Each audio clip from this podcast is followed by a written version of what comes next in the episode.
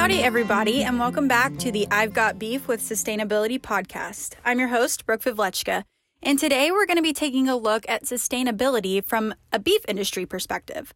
So, last episode, we heard from registered dietitian Dr. Shalene McNeill, and she really hit on why beef should be included in our diets from a nutrition standpoint. But we haven't really talked about the environmental impacts of eating beef in the future.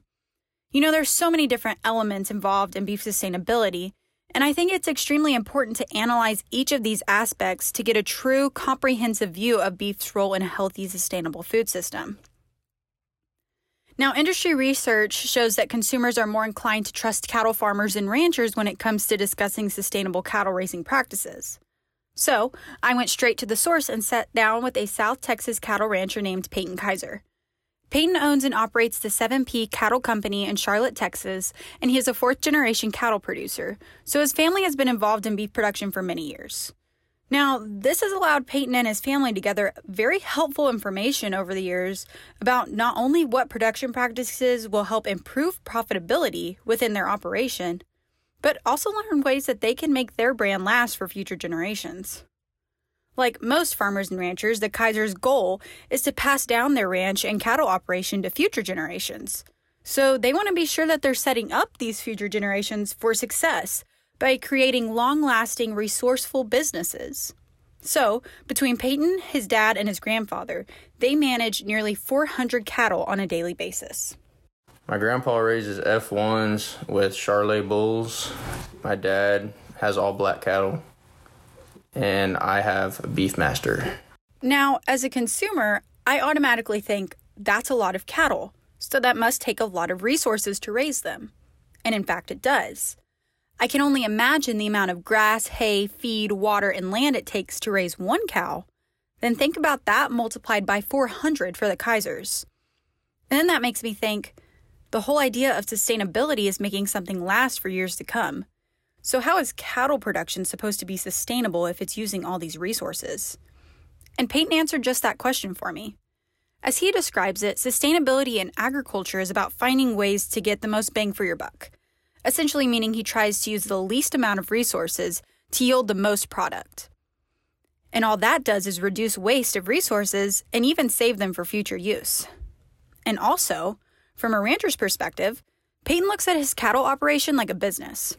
Therefore, he can't really afford to waste resources because all that would do is cut into his profits that would lead to the downfall of his operation.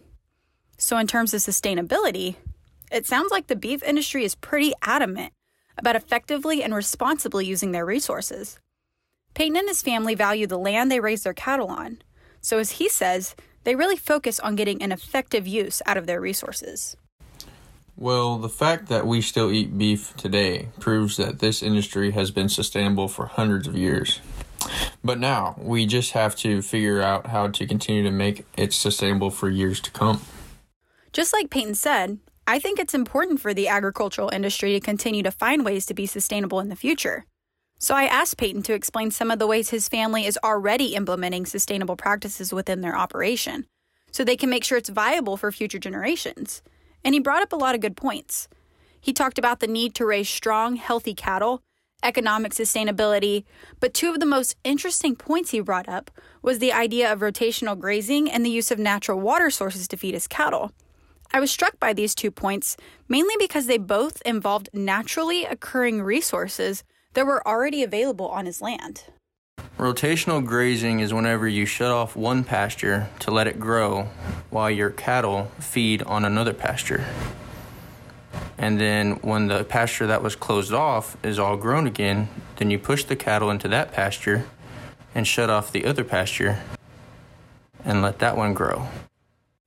As Peyton explained, his cattle are able to use the natural resources that are already available on his land. But this only brings up another question for consumers. Wouldn't that land be more useful to grow fruits and vegetables for human consumption? According to beefitswhatsfordinner.com, livestock grazing is the primary use of approximately 29% of all U.S. land, including grassland, pasture, and rangeland. Often the land cattle graze on is not suitable for growing other food products, as it is too rocky, arid, or steep.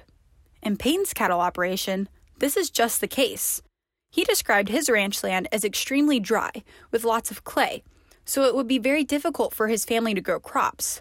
Plus, it would require lots of water. Water. That is quite a cherished resource, especially in the agricultural industry.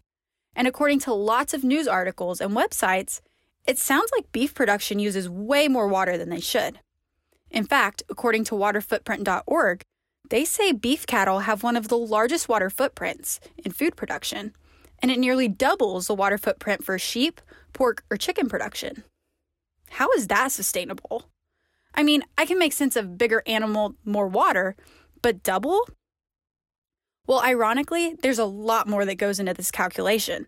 Interestingly enough, beefitswhatsfordinner.com says 95% of water used in cattle production is for the irrigation of crops used for feeding cattle, and the water cattle use for drinking represents about 1% of the total water used in beef production.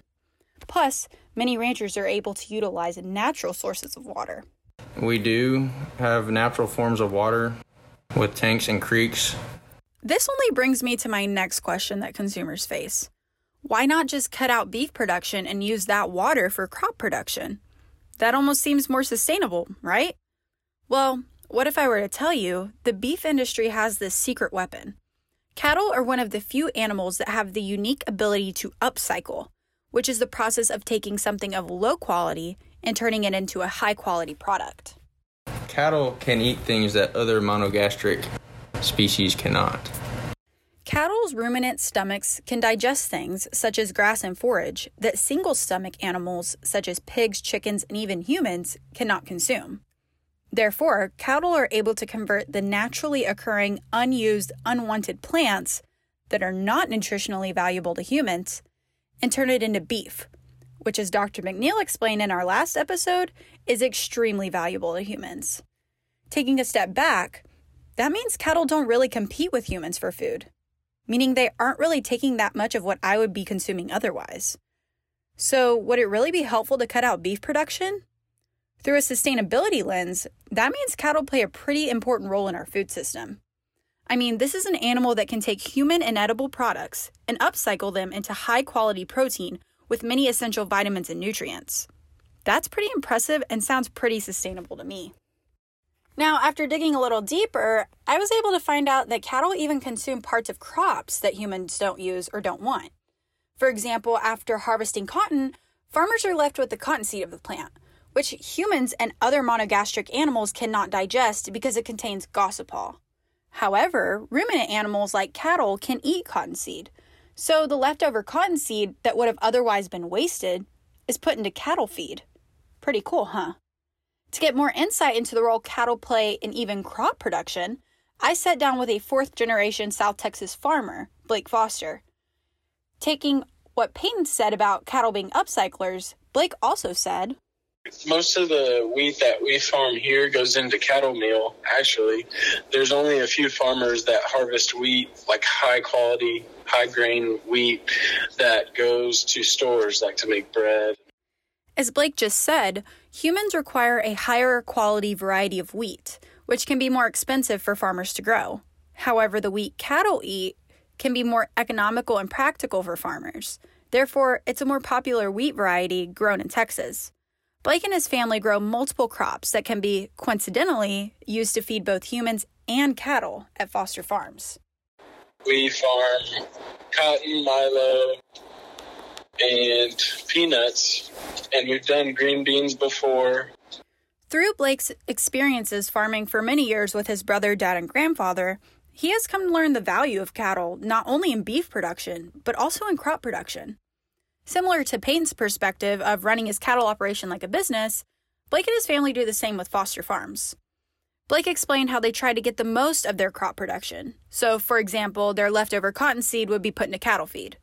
Another way they do this is after harvesting peanuts, they take the leftover vines that come out of the back of the combine and turn that into peanut hay. Now, this also allows Foster Farms to be a stakeholder in beef production and crop production meaning they need both industries to be sustainable in the future. Without one, their business would suffer monetarily and production wise. It's all about like the animal ad- adapting to what it's eating and I mean, if if cattle were taken out of the food chain, then there would then other other species would have to like adapt to to eat that kind of thing. Just as he said, many farmers rely on sustainable beef production just as much as beef ranchers do.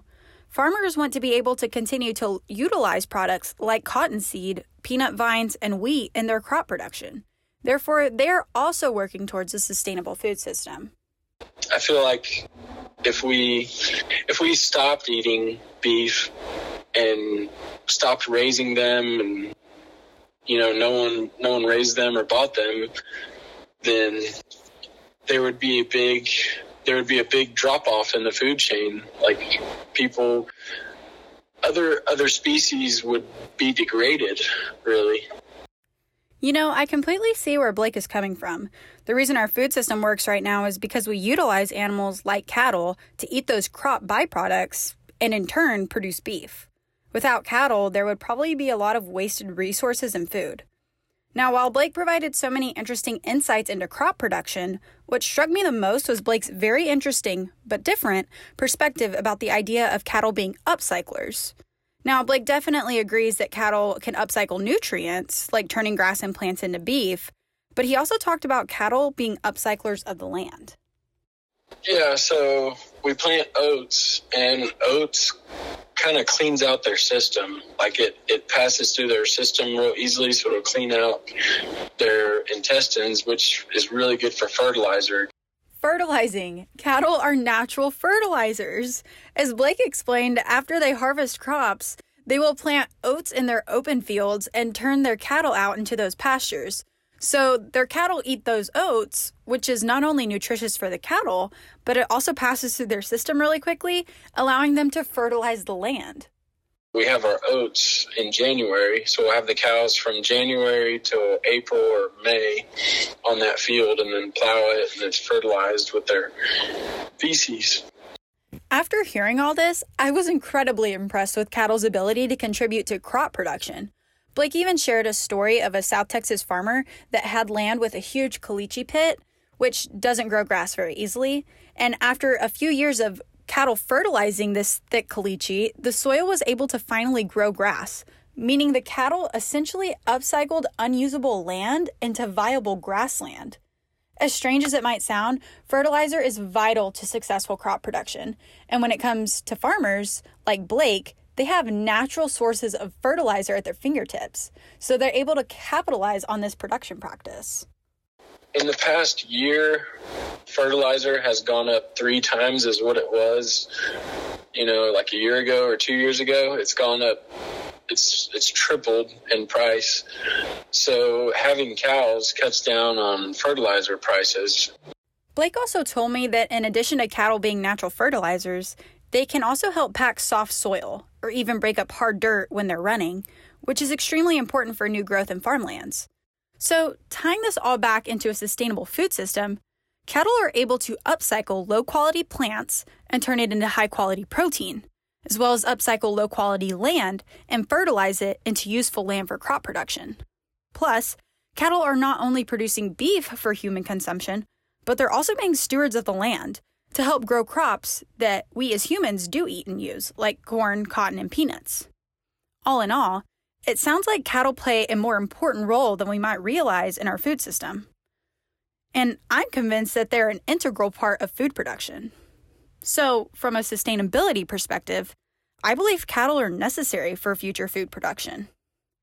Taking a step back, I realize the answer to creating a healthy, sustainable food system for the future requires a systems thinking approach, meaning there's not just one simple solution to this challenge. Instead, there's multiple other perspectives, systems, stakeholders, and ideas that we have to take into consideration, which is exactly what Peyton and Blake laid out for us. So, my question to you is Does beef have a spot on your plate? I know my answer. Thanks for tuning in. Until next time, this has been Brooke Vivlechko with the I've Got Beef with Sustainability podcast. For more information on today's episode and links to resources, visit agcj366.tamu.edu.